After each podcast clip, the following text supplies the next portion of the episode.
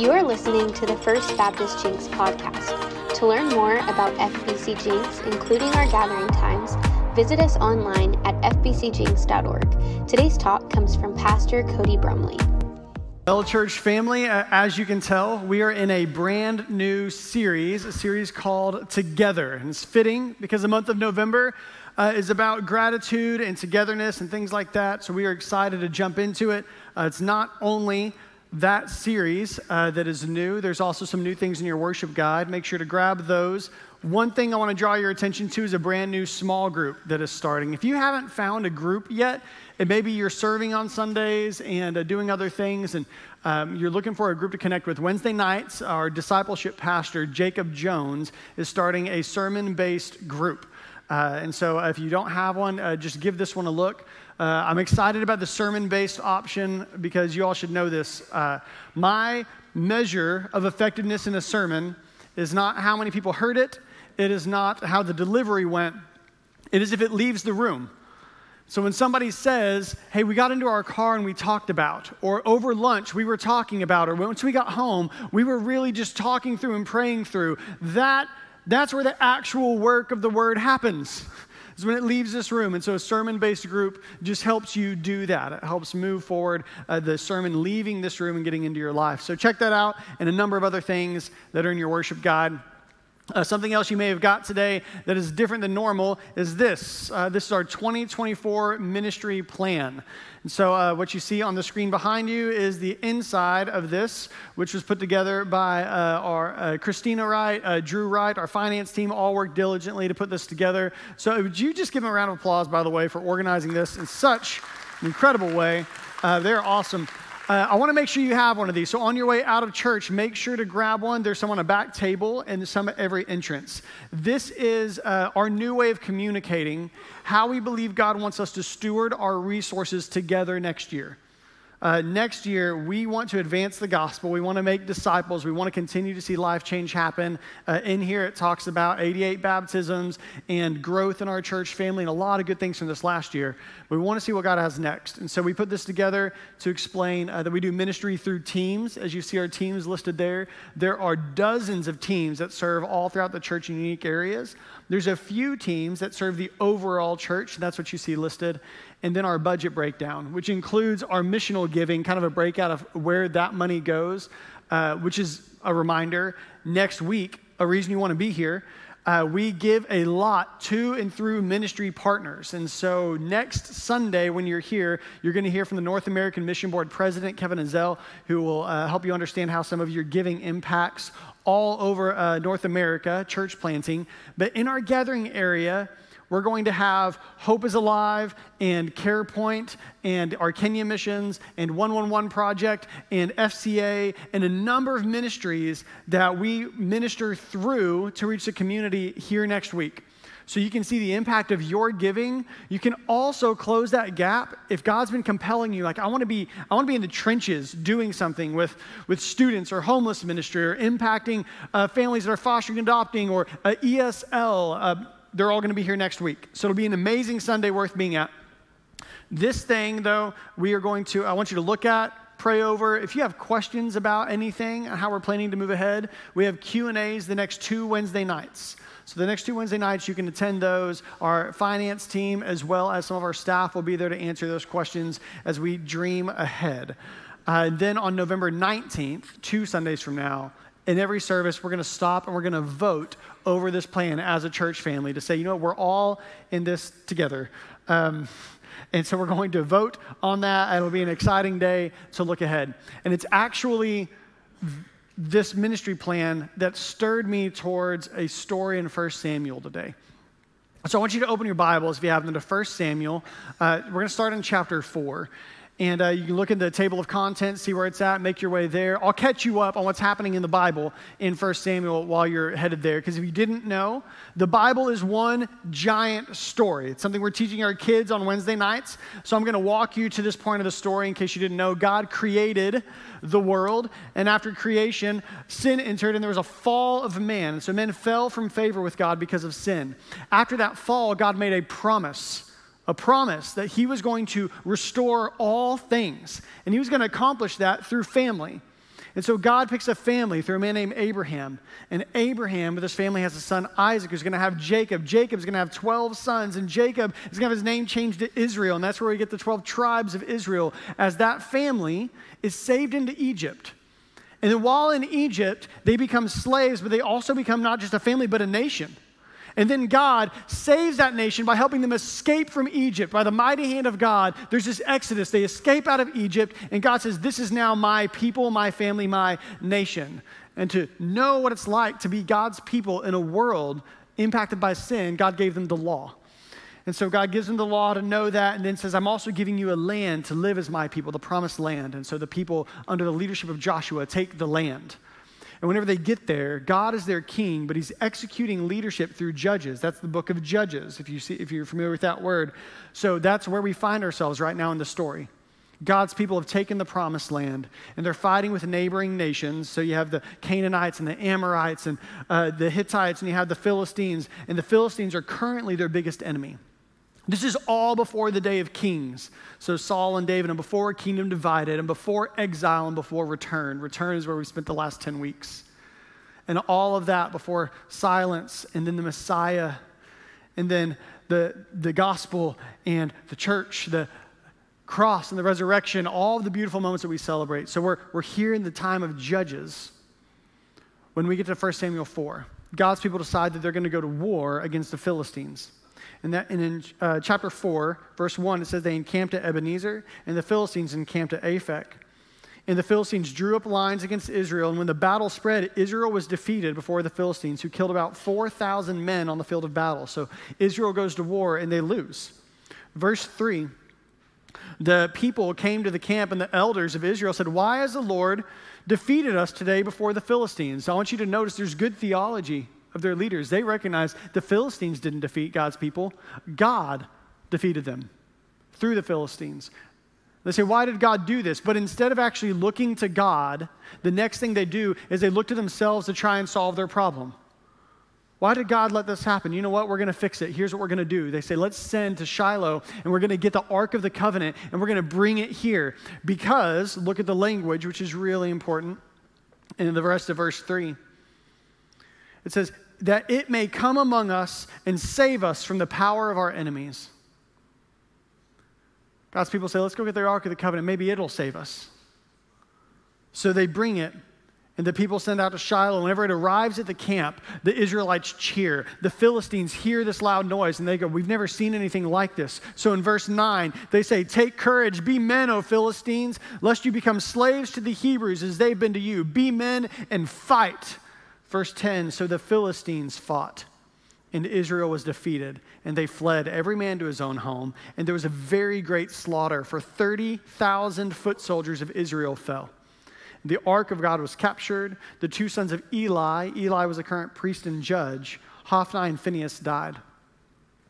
Uh, Hophni and Phinehas, it was prophesied that they would die because they had greatly neglected the holiness of God.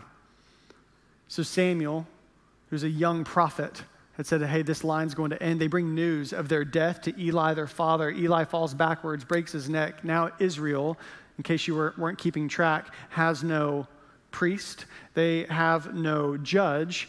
They have scattered to go live and hide in their homes, or they are enslaved by Philistines, or they are dead like the 30,000 on the battlefield. They have no army. Now, this could be a good point where you're like, Cody, that was super negative.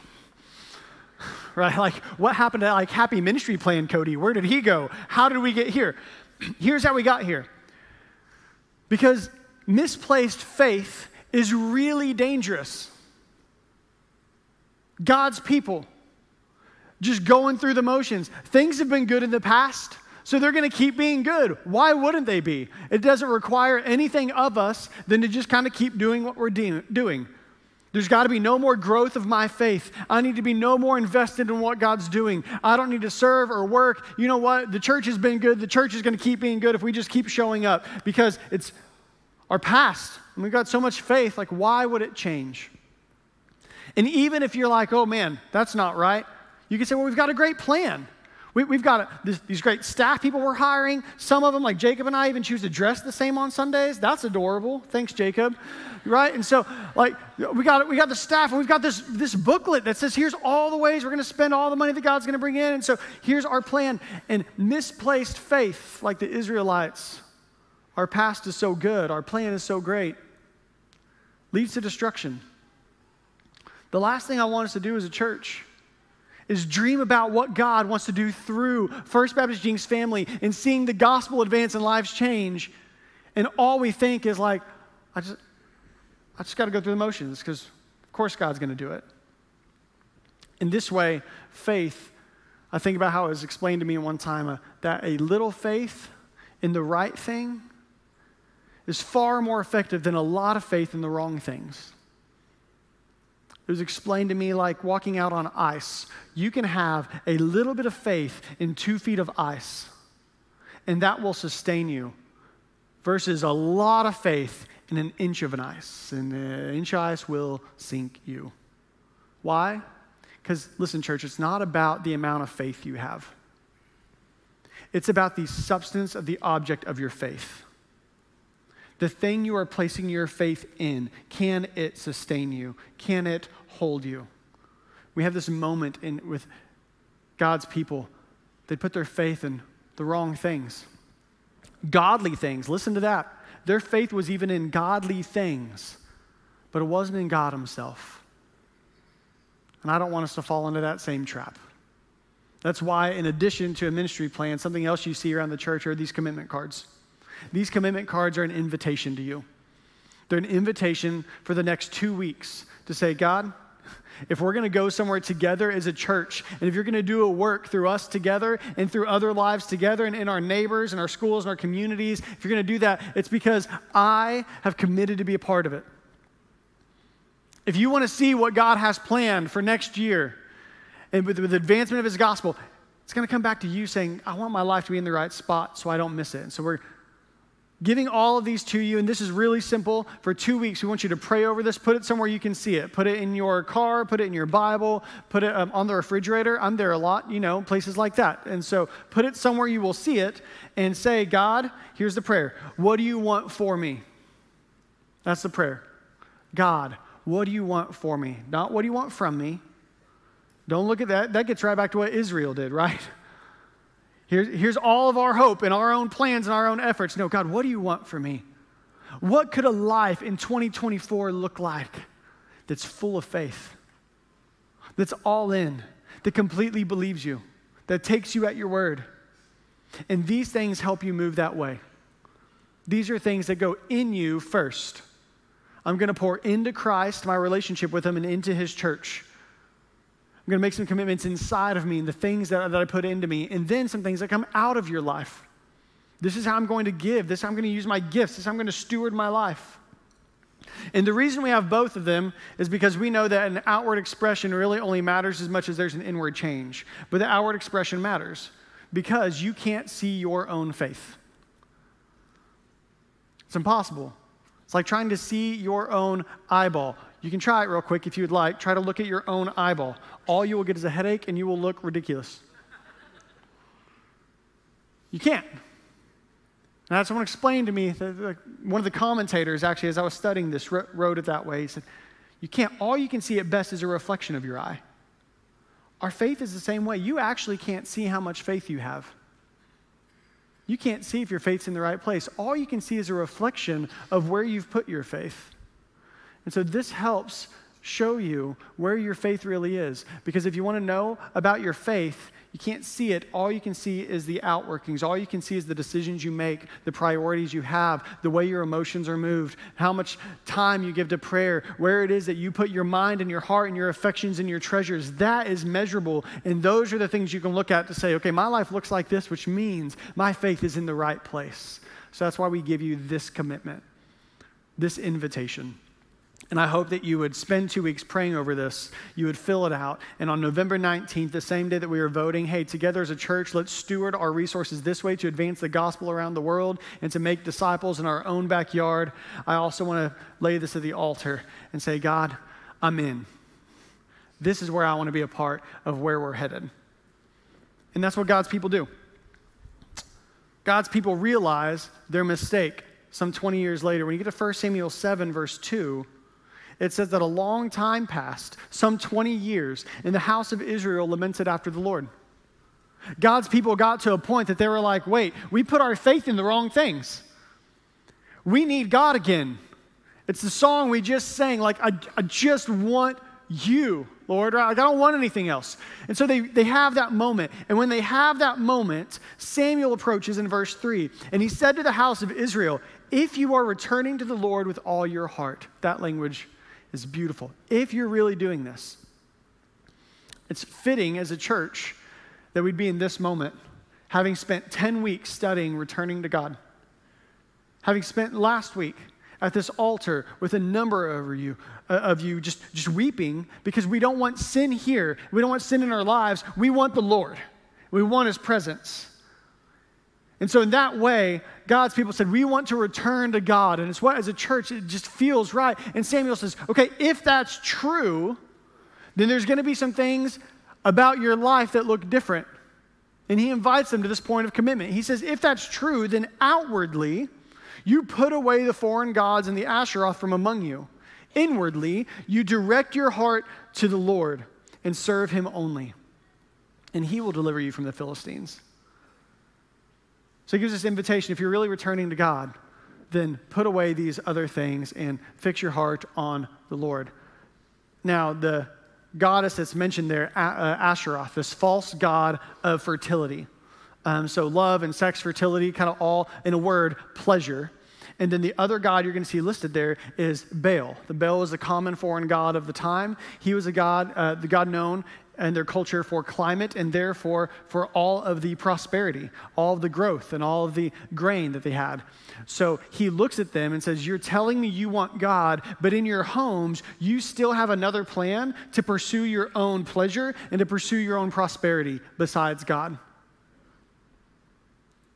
I don't know about y'all, but that hit for me.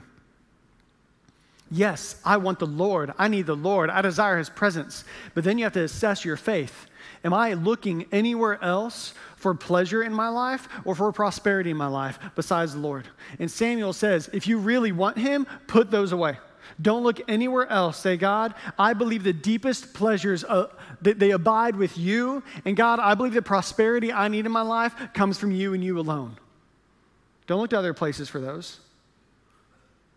That's the commitment he asks for. Now, a commitment is only as good as its follow through, right? So we have two weeks. We pray about these things that God wants for us. This is what I'm going to do. And just take your next step. You don't have to check every single thing. What's your next step? I want to see what God has for me when I lean in like that. But then you got to follow through. God's people do.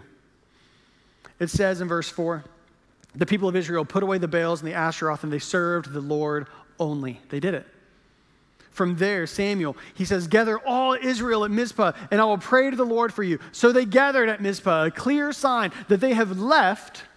They have left the other practices and they have gone together with the people who say, We belong to God. Beautiful picture.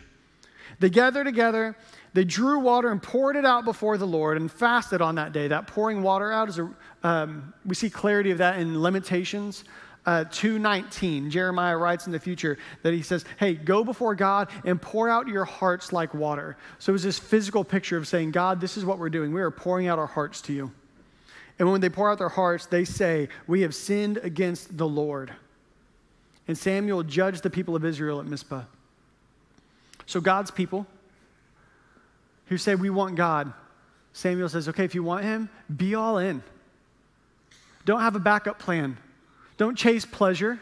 Don't chase prosperity. Chase the presence of God. And they say, We will. They put those things out of their homes. They pursue God. They gather with God's people. They submit to Samuel's leadership. You, you judge as you see is right because we want God. Now, after their gathering, what happens next is they close the service and then they use their stickers to go pick up their kids.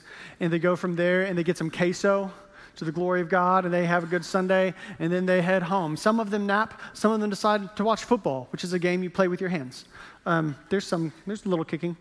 Um, and so they, they, they, watch that and, it's just a great day. And then, uh, then a week later they come back and then they, and then they do it again. for those that looked at your Bible and you're like, his Bible's not the same as mine. It's not what happens, all right? I get it. But that's the danger of what can happen with us, isn't it? We can show up, we can hear truth, we can be exposed to the word and say, I want to have faith like that. And then we say, that was a good Sunday. And then we just walk back out and, and the world caves in real fast. And before we even get home, we're just like right back to like, let's just get through another week. No, I don't, I don't want us to miss what that is. Every single time we leave as a gathered people, there's a, an enemy that approaches on your life. There is the other values and there's the other things that pressure in. And you have a moment to decide am I going to do what I did last time or am I going to step out in faith? Am I going to believe this week? Am I going to pray this week? Am I going to walk with the Lord this week? Am I going to let His peace overwhelm me this week? Am I going to live in the joy that God's given me this week? The world comes in, and that's exactly what happens to God's people here. It says that while they're gathered, the Philistines hear that they're at Mizpah and they make a plan. The, and the elders say, We're going to come up against them. And then the Israelites hear that the Philistines are on the way, and it says that they feared, is the word. The people of Israel heard, verse 7, and they were afraid of the Philistines. What are they going to do this time? They didn't, they didn't show up for war, they showed up for worship. And, and war was on its way. Verse 8 The people of Israel said to Samuel, Do not cease to cry out to the Lord our God for us, that he may save us from the hand of the Philistines. Where do their hope go this time? Where do they put their faith in this time? The Lord. Not in their numbers, not in the people, not in their plans. God, we need him to save us. They were afraid. They had a little faith in the right thing, and it made all the difference. Because a little faith in the right thing makes all the difference compared to a lot of faith in the wrong things. Samuel takes a nursing lamb and he offers it as a whole burnt offering to the Lord. And Samuel cried out to the Lord for Israel, and the Lord answered him. As Samuel was offering up the burnt offering, the Philistines drew near to attack Israel. Now, I don't want to miss a, a, beautiful moment in Scripture. Number one, a gospel moment. Do you see what God's people have done? God's people said, The enemy is coming. We have to be right with God. That's our only concern. So they run to a mediator between them and God. That mediator sheds the blood of the Lamb. By the blood of the Lamb, they're made right with God. And that was their only concern when the enemy pressed in. Well, we know from Scripture, John the Baptist tells us in the book of John as Jesus walks by and he says, Behold, the Lamb of God who takes away the sins of the world. Jesus was that slain lamb in the New Testament, he becomes that, and Jesus becomes that mediator between us and God. We've sinned against God. We can't be right with God. We deserve the judgment of God. We deserve for this world to crash in on us because we keep chasing it. But God loves us so much, he sent Jesus for us to remove the power, the penalty, and the presence of sin. And so we run to Jesus over and over. If you're like, Cody, what, what do I do today? Run to Jesus. That's what you do. Turn to Him, look to Him, trust in Him, believe He is alive and well in heaven and is the mediator between us and God. And so we have no reason to fear. So we have this beautiful picture looking ahead to Jesus, but we also have this incredible picture that when the enemy approaches, what's the right move? Deeper into your faith. What's the right move? Worship.